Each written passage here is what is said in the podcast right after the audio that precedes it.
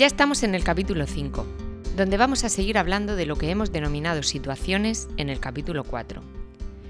Por situaciones nos referimos a todas aquellas cosas que les pueden ocurrir a cualquier niño o niña y que nos viene muy bien conocer para que en el caso de que nos sucedan a nosotros sepamos qué hacer.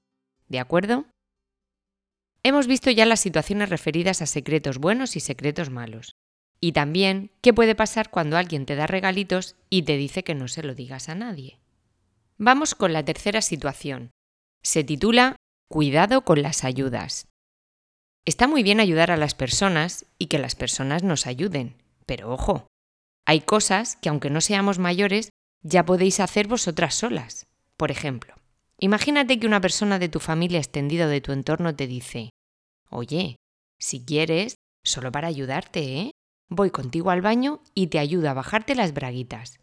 ¿Qué le diríais?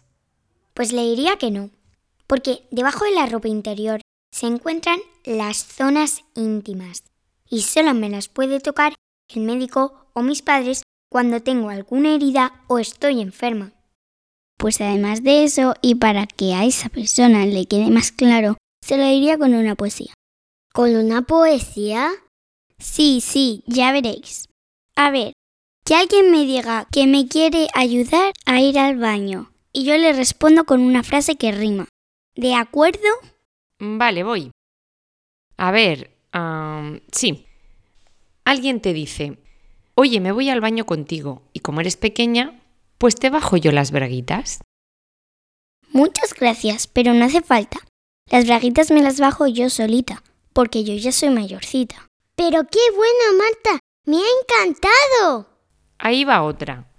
Imagínate que alguien te dice, oye, cuando vayas al baño llámame y te ayudo a bajarte los pantalones y así irás mucho más rápido y te podrás ir a jugar antes. Pues yo también le respondería con una rima.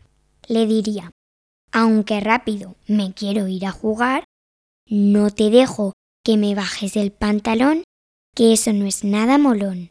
Muy buena también, Ana. Cualquier persona, ya sea de la familia o amigos, tiene que saber que las zonas íntimas son privadas. Y como son privadas, nadie las puede tocar.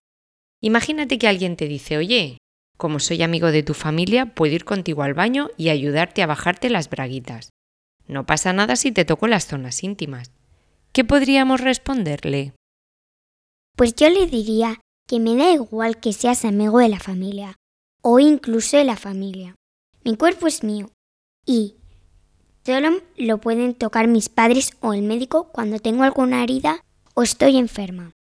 Creo que si es una persona amiga de mis padres o incluso de mi familia, nos dará un poco de vergüenza decírselo.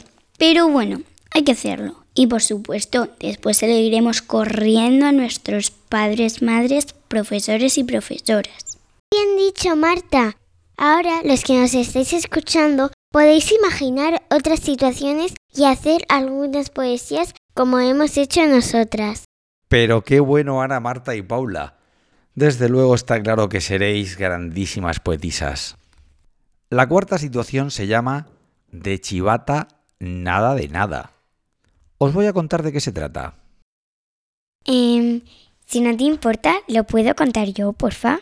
Vale, vale. Por mí estupendo. A ver, mucha atención.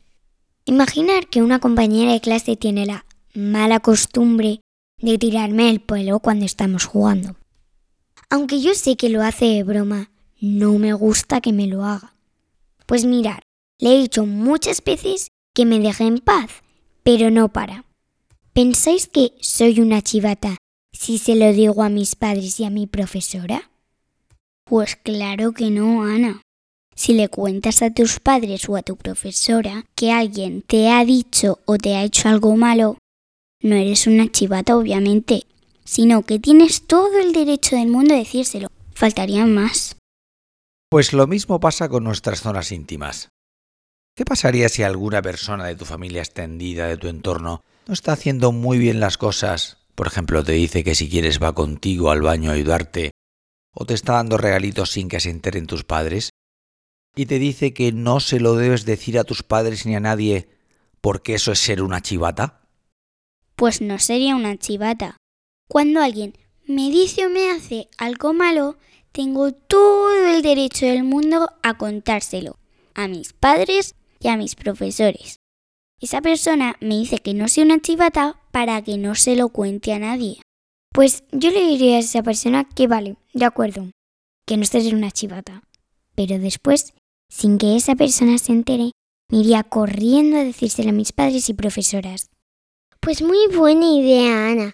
Creo que esta sería una postura muy inteligente. La quinta y última situación la vamos a llamar besos y abrazos. ¿Pensáis como yo que los besos y abrazos son algo bueno? Sí, claro que sí. Pero siempre que yo quiera darlos o que yo quiera que me los den a mí. ¿Y eso a qué te refieres? ¿Puedes explicarlo? Sí, claro. Pues imagínate que voy con mi madre por la calle y me presenta una tía suya. Y esa tía me dice, ¡ay, qué niña más mona! ¡Ay, dame un besito, anda! Pero a mí no me apetece dárselo. Pues entonces no se lo tengo que dar si no quiero. Y con los abrazos pasa igual, ¿no? Imagínate que un compañero de clase está todo el día dándote abrazos. Tienes derecho a decirle que no quieres si no te apetece, ¿no? Ah, ya lo entiendo. Hay que dar besos y abrazos cuando nos apetece. Y por cierto, una cosa más. Lo normal es que algunos mayores se den besos en la boca, como le pasa a los padres o a los novios. Pero un adulto no debe darle besos en la boca a un niño o una niña. esto lo tenemos súper, súper claro. Eso es una cosa de mayores. A los niños no se les da besos en la boca. Lo tenemos tan claro que incluso hicimos una canción. ¿Te la cantamos? Besos en la boca. No, no, no. Besos en la boca. No, no, no. Besos en la boca. No, no, no. Besos en la boca. No, no, no. Vaya tela, me habéis dejado impresionado. Con esto acaba el capítulo 5. Nos vemos en el 6, que va a ser un capítulo muy especial.